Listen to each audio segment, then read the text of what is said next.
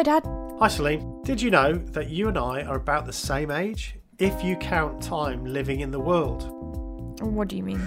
Well, as you know, I left a high control religious group around the time you were born. So you're in your 20s then? well, maybe in my head. The thing is, though, because I had all of my beliefs about morals, science, politics, religion, philosophy provided for me, I spent the last 25 years trying to work out what I should think about a whole bunch of stuff and work out what's going on. No one knows what's going on, Dad. well, I think it's about time we did.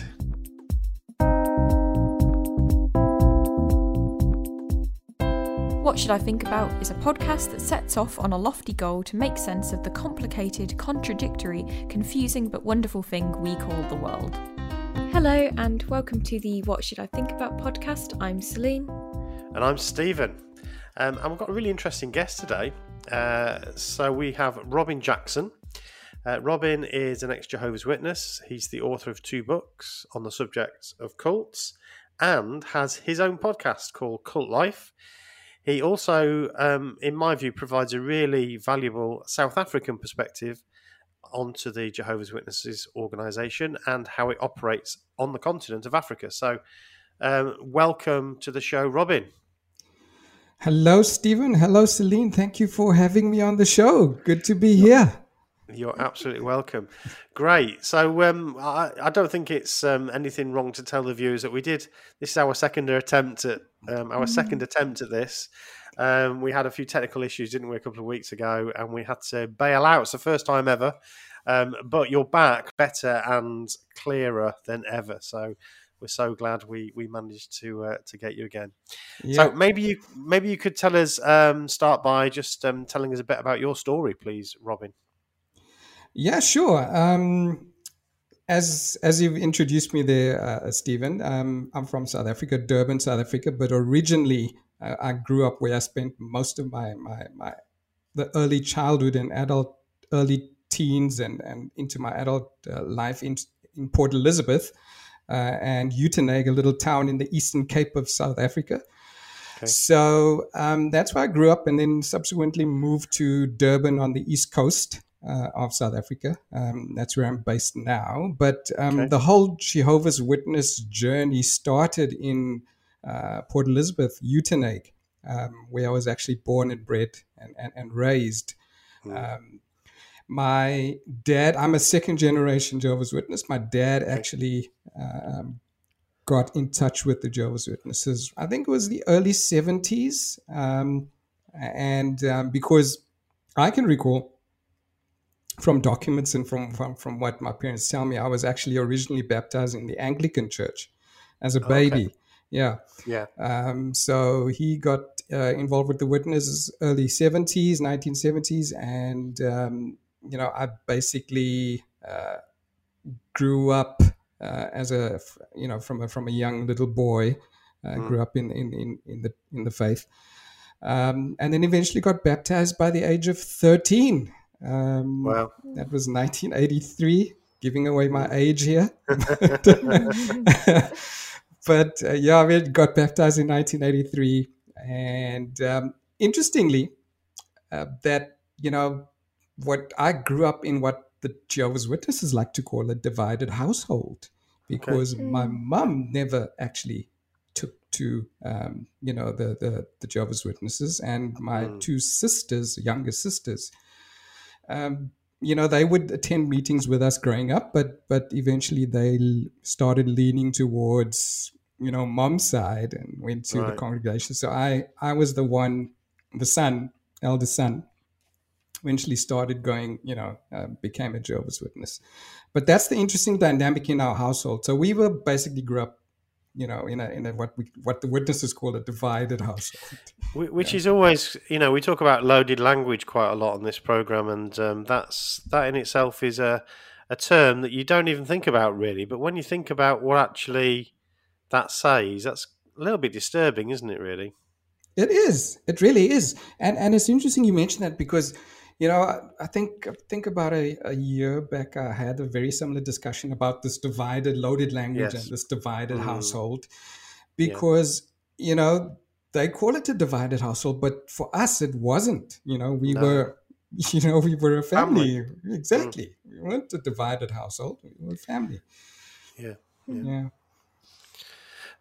Sorry, I interrupted your your flow there. So um, you're, yeah. you're, telling us you're in this um, situation. Yeah. Yeah, and uh, grew, as I said, got baptized by the age of thirteen. So as you can imagine, that's a very young age. But um, but interestingly, um, you know, I was I was always a a what what people term a deep thinker, even from a yes. very young age. Yeah, yeah, so two years later, uh, in 1985, you know, we uh, um, now during the 80s, I, I, would say the 70s and the 80s and into the early 90s, um, Jehovah's Witnesses in South Africa experienced tremendous growth. Yes. Um, and I think it was partly because of I, and as I stated in you know in, in, my book as well, it's because of the history of, of the political situation in South Africa. You know the the whole apartheid era, um, yeah, where where where Jehovah's Witnesses and their message, where people were, were trying to you know make sense of their surroundings and, and the oppression they were in, and yeah. along comes Jehovah's Witnesses with this message of hope, um, paradise earth, where everybody's equal and there's no um, yes. You know, there's a there's a future, um, and I think it resonated with a lot of black uh, so and colored and you know the the non-white South African population, mm. and that's why the growth was quite tremendous. Um, mm. And to in 1985, I remember the conventions. You know, you get groomed. Um, yes. I, I, I, always I used to have parts in the conventions, and 1985 two years after my baptism. Uh, and I want to go back to 1983 because I was when when I when I got baptized, those two questions were very, you know, the two questions that get, gets asked of, of baptismal candidates. Yeah. They were very important to me, you know. So I right. memorized those questions because it was a was a big step. And what are those questions for people like me, the, the ones yeah, that don't can, know? can I just, um, before you answer that question, just um, for those not list, not aware, um, when when Jehovah's Witnesses get baptized, they um, they, they, it's at some sort of convention or assembly, and they ask the baptismal candidates to stand. So you stand in front of everybody, and the uh, elder giving the talk, whoever's giving the talk, asks these two questions, and then the uh, the baptismal candidates then always say yes. I've never seen anybody say no to these questions, but they always say yes. um, and so they're the questions you're talking about. So what what Celine asked you what what those questions were. Yeah. So basically, in a nutshell, the questions were um, the first one was was uh, along these lines where they would ask you if you uh, repented of your your your sins and and and uh, you know you recognize that that you repented on your your sins. And the second question was basically along these lines where do you recognize that your baptism is into the uh, is in the name of the Father, Son, and the Holy Spirit? Which is of course you know what the bible used to yeah. mention baptism was mm. into the father name uh, father mm. Uh, son and holy spirit and two years later at a convention 1985 i'm 15 years old and i'm sitting yeah. at the convention and listening to the baptismal talk and once again it's you know time for the candidates to stand up and the questions get asked but they sounded a little bit different this time and what struck me was the second question because the second question changed. And it was along the lines of where they asked the candidates, Do you recognize that your baptism now is into Jehovah's organization? Mm. And I was sitting there, 15 years old, and I'm thinking to myself, uh, Hang on, did I hear that correctly? You know, yeah. and I'm, yeah. and I'm looking to, to my left, and looking to my right to, just to see if anybody else recognized or heard what I what I just heard. And uh, that that worried me to the point where the yeah that to the point the following week I actually approached an elder in the congregation uh, in our, in my local congregation. I asked him. Um, you know, uh, has the baptismal questions changed? And he said, yes, yep. it was in the watchtower. I went and looked it up, and there it was. You know, and right. and and I think that was the very first alarm bell for me. Um, mm.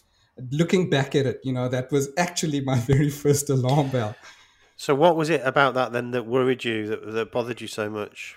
Um, it bothered me that it is now the organization that is you get baptized into an organization which was totally removed from what the Bible said and what I, you know, understood what baptism was yeah. all about. Um, so that was my very first alarm bell, um, right. you know, growing up uh, in the Jehovah's Witnesses. And of course, you know, because of the situation, I'm 15 years old. I'm taught to, um, you, su- you suppress these these uh, thoughts. Um, you're not allowed to question the authority, of course.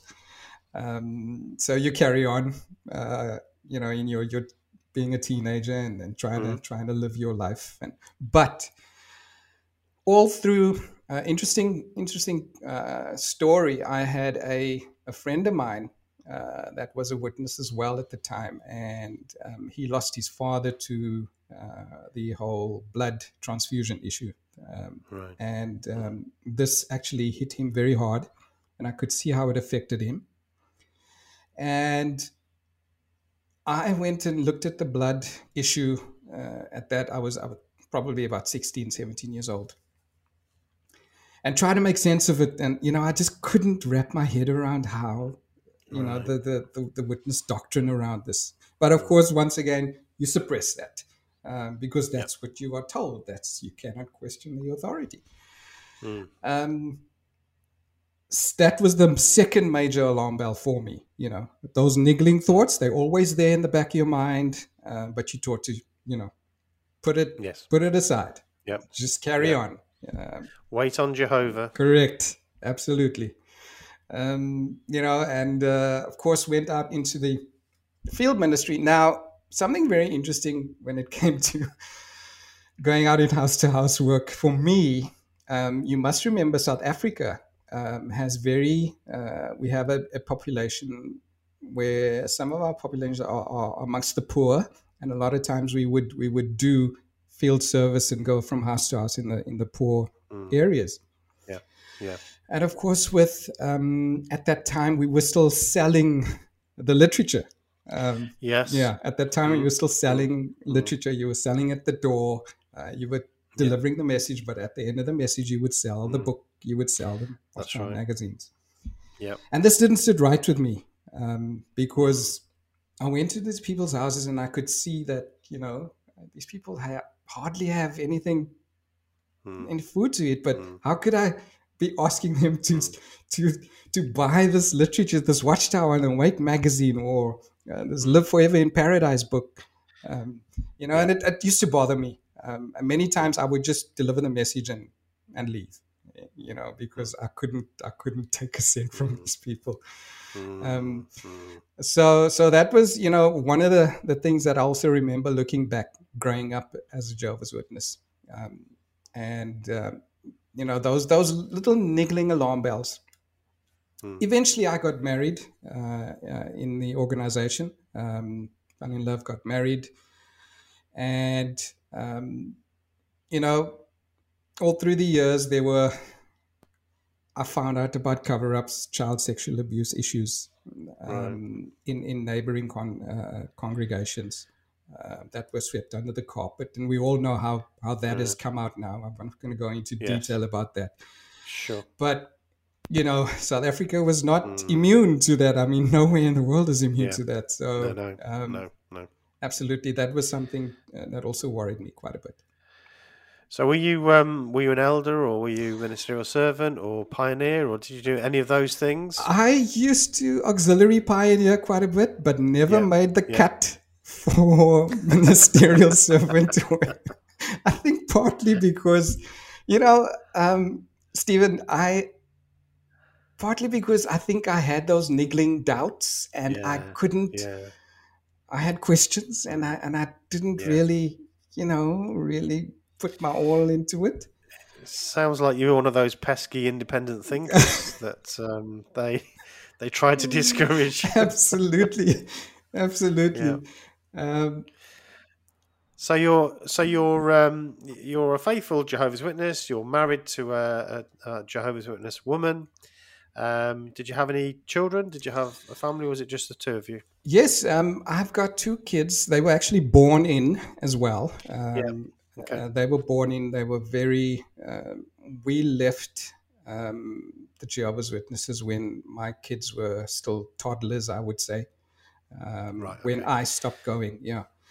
Right. Okay. So tell us a bit about that then, uh, if you don't mind. And um, what what happened? Yeah. Um, so you'd had these um, you'd had these doubts. You'd had uh, um, these niggling issues for some time, mm. but at some point, obviously, you you make the break. So um, what what was around that?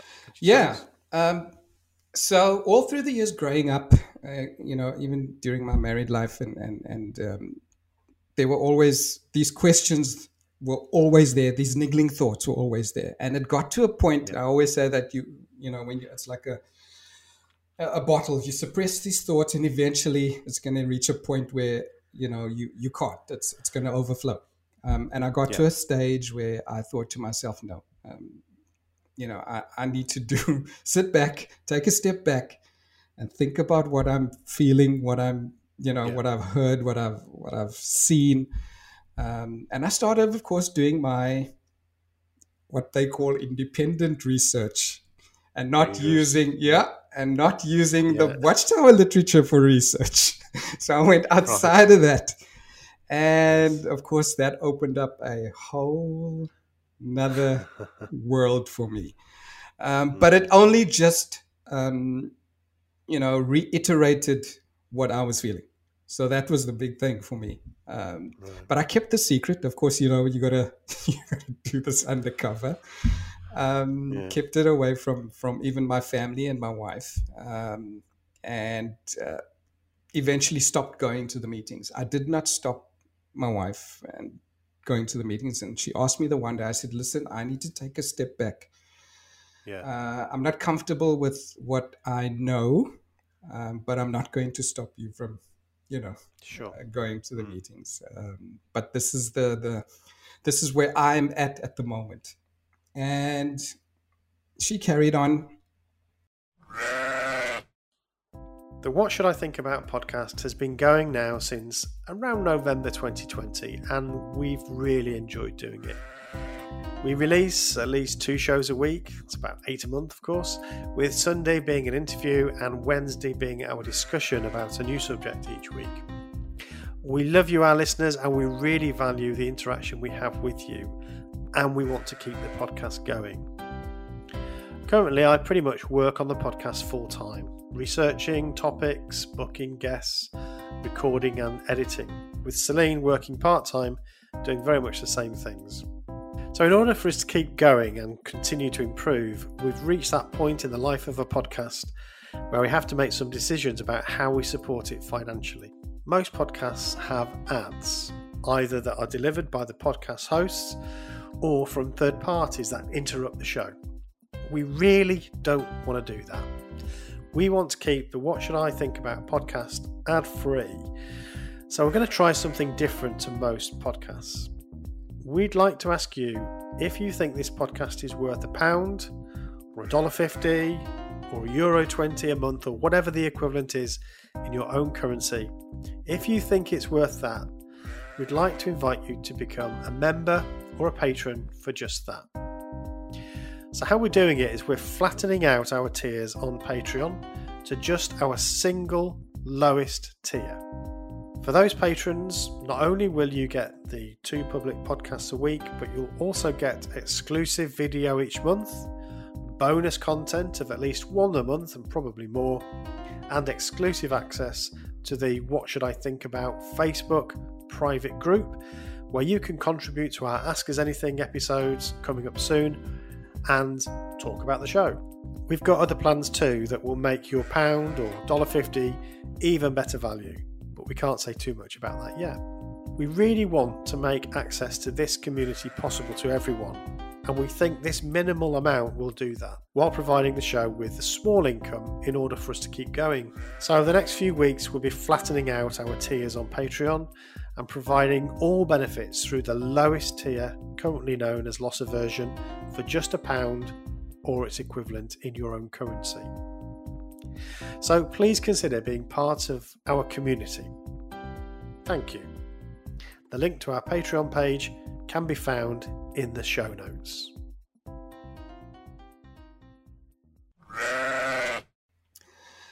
All the research um, eventually came to a point where um, it worried me because at that point I had spent 25 years of my life, you know, uh, in this organization. Um, you know, cutting off family, cutting off friends. Um, and it hit me very hard the one evening where I was tossing and turning, lying in bed. Couldn't sleep, and I and I got up um, and I went and sat in front of my PC and you know uh, tried to make sense of what I just uncovered, the history. Yep. Um, yep. Partly because, and I would say partly because I was I've always been a history nut you know so I, right. i'd love to i love history so i went also, i also went back into the the history of the organization and that's that's where i also uncovered a lot of the right yeah um, mm. and then got to the point where um, i couldn't go to another meeting um, you know and i had to eventually put my thoughts down you know they always say writing down what you feel is very therapeutic uh, i mm. eventually started doing that um, and um, started writing down my thoughts and what I feel just to just to get it out there, you know. Yeah. I was yeah. I wasn't going to do anything with it, but just to sure. let mm. my thoughts let it flow, what I was feeling mm. inside. Mm. And uh, stopped going to the meetings. And um, it was about, I think, a year later that my uh, wife came home from a meeting one day and she said to me, she's also you know right. she's yeah. she's done she's done mm. um, right interesting and um, what had happened in the meantime was i had written um, down all of my thoughts and what yes. i've uncovered and this actually this eventually became a manuscript you know this eventually yep. became a manuscript and um, i had this and i thought to myself if I speak out. And you know, Stephen, the consequences of speaking out. Yep. This was in the back of your mind. Yep. If I speak out, mm, absolutely. Uh, you're going to get cut off from family. You're going to get cut mm. off from friends and disfellowshipped and all of that. But um, there were things that I'd uncovered that I couldn't keep quiet about because mm. I thought, you know, um, at the time, South Africa uh, was, uh, there was nobody in South Africa actually actively speaking out no. Um, okay. About the witnesses in the and uh, in South Africa, and I thought, look, I needed to do something. I needed to uh, just make my voice heard. You know, no matter what the consequences are. This was my truth. Yeah. Yeah. Yeah. And um, I eventually decided to um, publish what I've uncovered. Um, but partly uh, because there were people being hurt um, at the time uh, in in congregations that I, uh, you know, were affiliated with, um, right. and I needed to speak out, and that was partly why I decided to become an you know an activist. But I knew the mm. consequences. yeah, yeah. yeah. Um, but you soldier on, and um, I when I finished the manuscript, my wife approached me and she says, Listen, where is your manuscript? I want to read it. Mm. And I said to her, There it is. Have a look. And she read it, came back three days later and said to me, uh, Look, whatever you decide to do with this, you know what the consequences are? Yeah. I said, Yeah. And she said to me, Look, mm. I will support you. She might not agree with stuff that I've, with all of the things I've written in there, but you know mm. she's she's she's she, she's fully behind me so right. um, but the big question was um, do i just go ahead we needed to to speak to our parents because our parents were my dad was still in her parents right. were still jehovah's witnesses her brothers mm-hmm. and sisters mm. so we made the point of going to speak to them yeah um, about why we are not raising our children as jehovah's mm. witnesses and why we've stepped back um, mm. so that um, you know they know and don't find out via the media or you know sure um, yeah so we did that and of course came back uh, to durban published the book and three months later all hell broke loose right.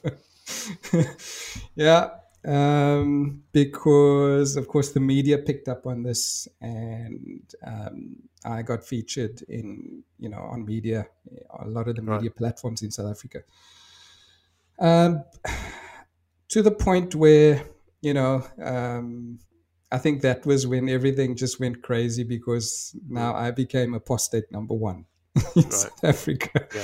because yeah. of my uh, outspoken uh, and mm. the books that I've I started, mm. I published.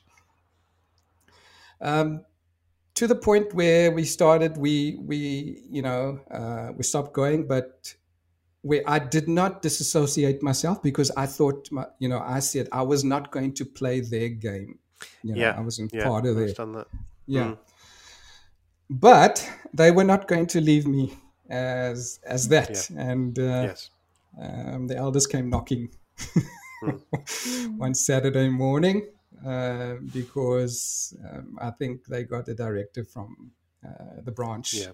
in South mm. Africa because I was all over the media. Mm. And one Saturday morning, the elders came knocking at my door.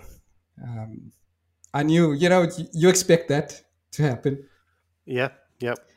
And uh, they came knocking, and I opened the door. And, and I must tell you this, I, have got to paint the picture for you because this is quite mm-hmm. interesting how this happened. So, I had just come back from an assignment in Johannesburg, uh, got back on Friday to Durban, and I was tired.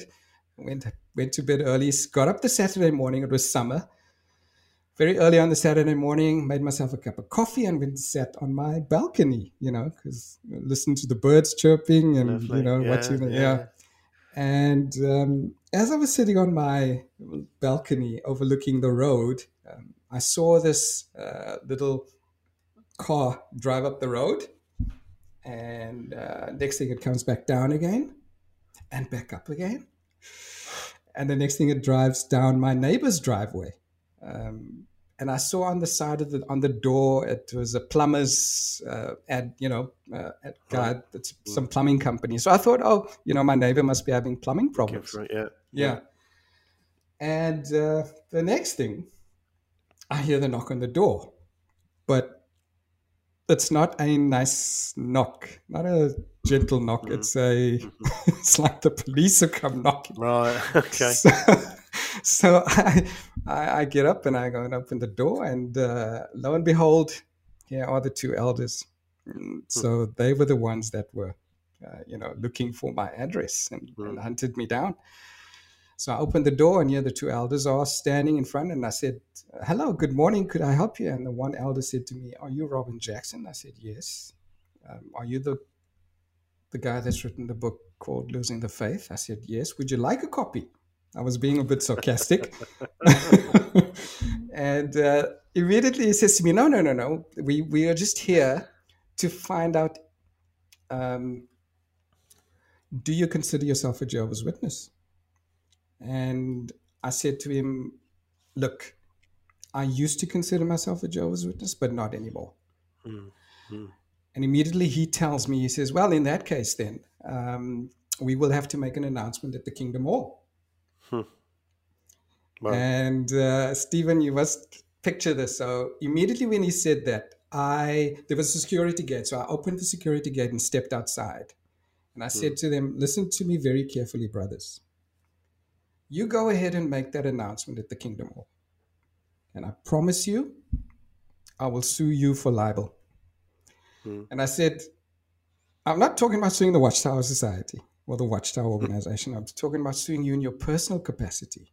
And I said, you will find something very interesting when, you, when I do that. The Watchtower will not back you up. They will leave you to fight something like that on your own. Hmm. Immediately, he says to me, Oh, I wouldn't want to do something where the Watchtower won't back me up. And I said, Well, then go ahead and make the announcement yeah. at the Kingdom Hall. Um, and and the reason why I did that was, and you know, Stephen, that once before they used to stand up on the platform and excommunicate and disfellowship you, but they would tell you, tell the, the the congregation what you were disfellowshipped for, and that got them into trouble. They changed that arrangement where they just said, you know, so and so Robin Jackson is no longer Jehovah's Witness, trying to protect themselves. But mm. in effect, you are still people in the audience are still wondering, Mm. what was he? What was he disfellowship for? Was it for Hmm. smoking? Was it for drinking? You know, whatever the case may be. Hmm. Um, so they left uh, that morning. I thought they were trying to to intimidate me, and and they didn't. They saw that you know I wasn't backing down, Yeah. Yeah. and they left. And I went back up and I said to myself, you know what? These two elders had the audacity to hunt me down because you must remember Yeah. I had moved house and nobody knew where I'd moved. So they hunted me down my address. Mm. So I wrote them a letter, not a disassociation letter, but I wrote them a letter, which I took to the Kingdom Hall. And I was quite brave when I did this. I actually went, I waited for the Thursday evening uh, school and service meeting. I stood, sat outside in the car and I had the envelope with my letter and I walked inside there and I said, I t- went up to the first elder and I said, please make a copy of this letter to each of the elders and read it before you do anything. And I left it and I walked right out there. I think, uh, you know, when I walked into that Kingdom Hall, you must have heard the silence in the foyer. Yeah. you could hear a pin drop, you know, Yeah. yeah. um, because they didn't expect that. Um, And I left it at that. And uh, I wrote them a letter, and that's that's the last I. They've left you alone. and they've left me alone. They've left you alone. That's really interesting. So, Basically, That's a cease I mean- and desist letter. Yeah, yeah. yeah, Um, I mean, who knows how different um, bodies of elders and different um, individuals behave, but that, yeah, that sounds like quite a good um, strategy to come out fighting as opposed to, um, yeah, you know, just accept um, on their Yeah. terms. And and I, I I respect whatever people want to do. You know, in terms of some people feel it's important for them to write a letter and and, and make a, a clean break, and they don't want to be associated with the organisation um, for the people. Um, like me, really, I didn't. A bit like you, I didn't really want to play their game. You know, I, actually, I don't need to yeah, um, say anything to to them because they hold absolutely no um, authority over me. So um, I don't feel like I need to say anything to them. Um, if they want, if they believe that I'm still a Jehovah's Witness, well, you know, knock yourself out is is what I think. Yeah. Um, I obviously need to make sure that the medical uh, that my doctor and everybody knows I'm not. But um, but as far as they're concerned, I, I don't care what they think. Hmm. Um, but yeah, I understand why some people might want to do it. But I like Yeah. the idea that you you sort of came out out fighting on that. yeah. Um, so so how long ago was just to get a bit of time frame? So you've we're 2021 now. How long have you been out and doing your work? I've been out of the organization since uh, 2005, I would say. Okay. Yeah, so 2005. Um, so I've been doing, you know, on an activism on and off uh, subsequently. Um, Yeah. But something very interesting, um, you know, and I know your this show is all about uh, trying to encourage people to see people. There, there is a life outside of the cult. you know. Yes. Yes, Um, absolutely. And something very interesting, and what this is what I always tell people when um, they always t- ask me, "What do I take away from being a Jehovah's Witness?" And I said, "You know what? They taught me to speak publicly. They taught me to be able to speak in front of people. That's the one thing I take away from them. You know, I was groomed Yeah. from a very early age to speak on a platform and to Mm. speak publicly, and that's the one thing I take away. But I, you know, when you, it's, it's such an insular organization, uh, and you grow up in this bubble, and you are conditioned to think that everybody else is wrong, and everybody Yeah. else's opinion and viewpoint is doesn't matter. You are right. And when I left, I had to change. You know, it was hard to change that hmm. mentality because I hmm. had to go on life coaching to be able to see, you know what, we can still disagree with other people hmm. on certain points, but we can still be friends. You know, Absolutely. Yeah. we yeah, can still be yeah, friends. We can have a different religious outlook. We can have a different view of religion, uh, but we can still be friends and still, you Yes. know, associate with one another. That doesn't have Yeah. to get in the way. Um, Yeah. so I had to go on, and and I immersed myself on on you know reading books and and life went on on seminars, and leadership training and life coaching. Uh, because I needed, I I needed to get out of that thinking, man. It wasn't healthy. Somebody told me in the very early stages, um, you know, I got into an argument with somebody because of his different point of view, but and they pulled me aside and said, "Listen, uh, it's okay mm. to have different points of views on this and still be friends." Yeah, mm-hmm. just think it's important in general because, um, yeah, we're in a bit of a situation, I guess, at the moment, just in society where we're all choosing our group and then not being friends with each other. um, so just an important message in general. Um, yeah. And yeah, I think yeah, the witnesses is a good microcosm of that as an example to show how yeah you can just get so tunneled and um, yeah mm. into mm. your into your viewpoint and disregard other things. Um, so yeah, just a good point in general for non-witnesses mm. alike, just to remind remember that I guess. I mean, I guess um, the, the other aspect of, of your life, uh, Robin, or your situation, I guess, that interests us is obviously, uh, well, me particularly, because I've grown up watching South Africa and all the political difficulties um, in and around South Africa. Uh, uh you know, I remember apartheid. I remember, I remember the sports teams being um, banned. You know, so yeah. all the sports that we used to play with South Africans, you know, cricket, rugby, all of those things. None of that. Um, so it was a, it was very much in the news, and um, you're growing up in that environment. That's, I guess, that's something that you you understand. You've been there. How how did your Jehovah's Witness upbringing intersect with with the political situation in South Africa? And then when you leave, how do you? Because you must have opinions and views yeah. about that now, and yet whereas before you couldn't. Can you talk a little bit about all of that side of things? Yeah. Um, look, the Jehovah's, firstly, the Jehovah's Witnesses pride always pride themselves on this non-racialistic uh, setting, or they, yeah. they always, you know, say that they are non-racialist uh, society or, or, or mm. organization. Um, but my experience uh, during the apartheid era, especially as well, was mm. was was totally different. We used I can I can I can I can honestly say that there were times as a Jehovah's Witness um, that um, the the black uh, and the non-white brothers and sisters were definitely looked down upon by you right. know uh, um, elders in the congregation or, or, or, you know the the other other side of the spectrum, the white uh, uh, uh brothers and sisters, I can definitely say that because we, you know, we experienced that, and and yeah. it, it, was murmurings in the congregations about you know those types of things, mm. Um, mm.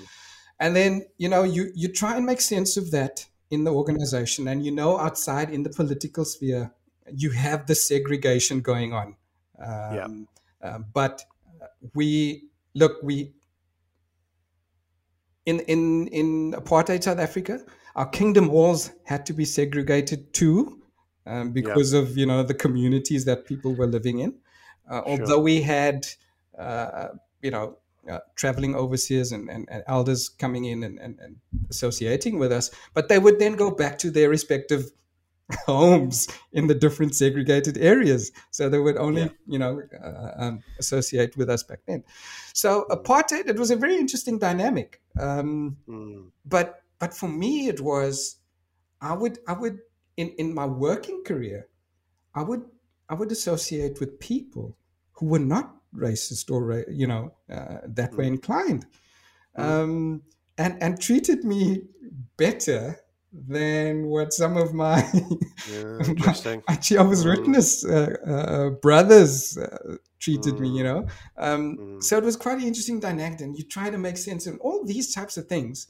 Uh, you know used to play on on my, my psyche mm. and, and stuff mm. growing up even when i eventually left uh, when we moved up from port elizabeth up to, to, to durban the people that welcomed us here with open arms was a family that was not jehovah's witnesses they mm. took us in here the jehovah's witnesses didn't you know we were just seen as another you know family coming from a different town and moving in hmm. Mm. But the friendships outside, I mean, people, colleagues of mine were, you know, took us in and, and helped us. Mm. And, you know, mm. and I thought to myself, look at the difference here. Mm. how these mm. people are treating me compared to my so called brothers yep. and sisters. So it was a, quite an interesting dynamic, and I actually mentioned wrote a write about that in my first book because I think that was also a catalyst for me. You know, yeah, uh, yeah, eventually leaving. Do you think there's a lot of um, a lot of lip service then versus actual reality? Basically, oh, absolutely, absolutely. Mm-hmm. I think there was there was quite a bit of lip service going on uh, versus, um, and you hit the the nail on the head there, Celine. Uh, definitely, mm-hmm. definitely. In some, not you know, not all all aspects, but um, mm-hmm. definitely some some uh, brothers were, were playing lip service to the whole the whole era. Mm. Yeah. Yeah. Um, the, the, the thing is, when you, I think part of it is when you set yourself up as Jehovah's Witnesses do with this superior attitude that mm-hmm. you know we are this wonderful organization that you know is has no racism and has no you know the catholics have a problem with child abuse but we don't you know because we're yeah. jehovah's organization and um, other other organizations have problems with racism and um, so on. But we don't because we're Jehovah's yeah. organisation. I think when you do that, you set yourself up for a fail, don't you? For a oh, yeah. we should have mentioned that in our, yeah, we should have mentioned yeah. that in our, in our episode. We talked about perfection. We should have mentioned yeah. that, yeah, like if you think you're the perfect organisation, then you're in trouble because you you can't fix anything, can you? You can't admit any wrongs because then it Correct. all starts crumbling, right? Correct. Yeah. And that, and that's exactly what the organization is faced with at the moment because they're trying to maintain that image, you know. Yeah. Um, yeah. Yeah. That's it. You can see that it's a non sequitur. You know, how can we how can we improve our policies around these things because yeah, it's already Admittance. it's Jehovah's. Yeah, exactly. Mm. We'd have to admit that we've got things wrong where you know we can't really do that. So so they're left with this um, kind of impossible situation Correct. they're trying to pull off. Yeah. And I think a, thorn yeah. in their side is the blood issue. Um, because yeah. if they admit and change that policy, yeah, too many people have died. Too many people have, and that's something that's uh, yeah, always played on my mind. How would you? How would you? You know, as as elders potentially, because it it has to drip down, right? So regardless of who makes the decision on new light or as they call it, but then as elders, just individual people, you'll have to go to families and say, I'm sorry, like that your dad, your brother, your child died. Yeah. Because they couldn't have blood. But, but they can now. So do you know what I mean? Like how can you mm. expect people to accept that and there not be a mass exodus? Do you know what I mean? Yeah. Definitely. Yeah, I think that's right. Um, so, so going back to the um, the political sort of situation, I mean, I've we've um, I, have become, I wouldn't say I'm hyper political. I'm not an activist, political activist in any way, but I, I now vote, for instance, which obviously you couldn't do before. Yeah. Um, I have opinions about, um, you know, what I think about our prime minister, and I have opinions about what I think of all sorts of. So, did you? How did you find that? You know, when you suddenly started to realise you could have opinions about politics and and all of that stuff. How was that? Yeah, because first of all, you know, um, during the apartheid era, uh, we couldn't, you know, anti-apartheid activism was a no-no. You know, that's right. Uh, um, I mean, you would see all my my school friends. I mean, we had, you know, in, in high school. I mean, anti-apartheid activism was rife in high school, mm. um, and all yeah. of my friends that I used to associate with were, were involved in, in in all of that. Um, and then when you look back um, when I eventually leave and you think back and you think, wow, mm. you know, these yeah. people made a difference. And, and, and now that I'm in that state where I can have a voice and I can speak mm. my mind about mm. politics and what I think about, you know, this party and these leaders. Um, yeah. And, you know, and, and I was taught back then that these, it's wrong you know to, mm. to mm. and these people were fighting for a genuine cause Absolutely. You know? They were finding yeah. very genuine. Yeah. People lost their lives for it. Um, yes. You know, we I lost. Uh, you know, uh, friends of mine were thrown into jail for for anti-apartheid activism. Um, so you know, you look at it's such a and you, as I said, 25 years in that organization, and then you mm. And then you leave and you find and you and the, the blinkers come off, and you think, man, wow. You know, I don't like to see it as wasted because I use it now in, in, in, a way to to in my activism, you know, and I speak up now. Um, Yeah. So it is probably a journey I had to go through uh, to be able to get to this point. Yeah. Absolutely, I, I really recognise that, Robin, um, and I think that's again another reason for this podcast is to is to maybe be there for people who are going through that. I mean, I, I know I I felt um, very angry for a while because Mhm. I, I thought about all the wasted years and you know, um, and, and every time, I mean, it may you know, you it's hard to attribute everything to to one thing, so who knows what would have happened, but you always look back and you think, well, if I hadn't have being a Jehovah's Witness, you know, maybe I could have done this or maybe I could have done that. And Mm. and then when when life hits you a little bit of a curveball, you, you blame the Jehovah's Witnesses because that's you know that's what got you Yeah. into this situation. So it's it's always a kind of niggling anger. So it, yeah, I think it takes a while personally to get to work through that. And I really like what you said there, which is that um, you kind of use it, and and um, I think that's great because of course it's not just Jehovah's Witnesses; it's other groups as well. Yeah. And so we have an insight into into the life of all sorts of groups that we we don't really know or understand, but we recognise. Mm. You know, we recognise that the life. Um, Celine and I did a, a review of the Netflix series called Unorthodox, which is about a young Jewish woman um, escaping her very strict um, Hasidic uh, Jewish upbringing, and um, and it, as strange as it is, you know, I, I recognise so much of that, although it's a completely different world, really. Yeah. But we can, can't we? Yeah. Yeah. And you know what? So I think that's something we get. Yeah. A friend of mine actually equated it to a grief journey, you know, because you go through the stages of grief. It's denial, it's anger. Um, yeah, I was angry, you know, those first Yeah. few years coming out, Yeah, there was anger, you know, but eventually you go through those stages and, and you Yes. get to a point yeah.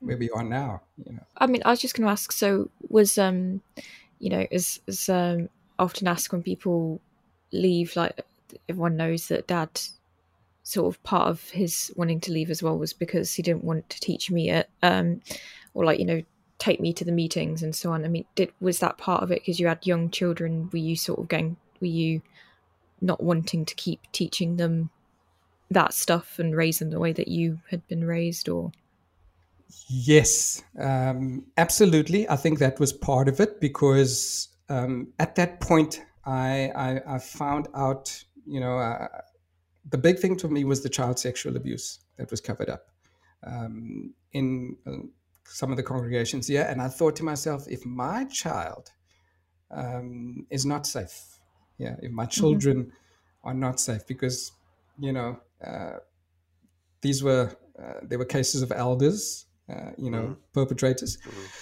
And of course, all these other niggling thoughts, uh, Celine, that I had, you know, growing up and, and, and the alarm bells and the blood policy. And, and it got to a point where I, I thought to myself, I cannot bring my kids up in this environment. Mm. Definitely not. I cannot teach them this. I cannot teach them this if I'm not comfortable, you know, with what I'm feeling right now. And I think that was part of it as well.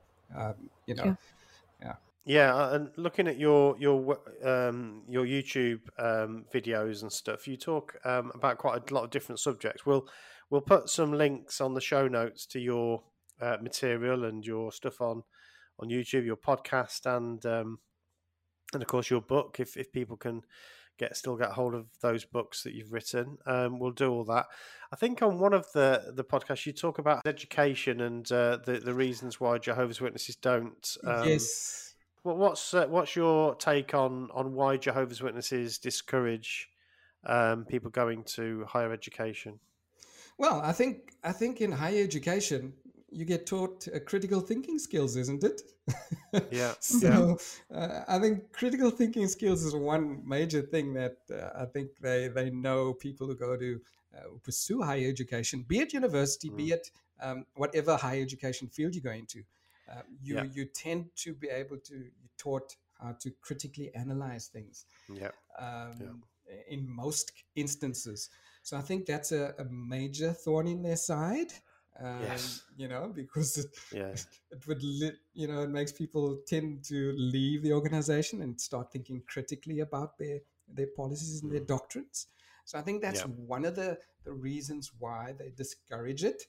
Um, you know, um, yeah, that's, that's right. just that's one right. of the reasons I think uh, critical thinking skills. Yeah, no, I think that's right. I think they're and they're right, aren't they? As you say, they um they they're not stupid. They're they're right to be afraid of people learning how to question and learning how to think and uh, yeah, um, seeing the world for you know for what it is rather than what they uh, what they tell people it is. Correct. Mm, It's Yeah. um yeah, it's it's definitely a really really valuable experience. You get to you're just thrown in with a lot of people as well. It's not just what you learn in the lectures, is it? It's what you Yeah. learn from Mm. being with others. Because all of a sudden, people from it, it, a lot of people travel from across the world, you know, to go to different unis and around the country, and you, uh, yeah, you're thrown in with all these people, and you get to see, oh, worldly people aren't so bad.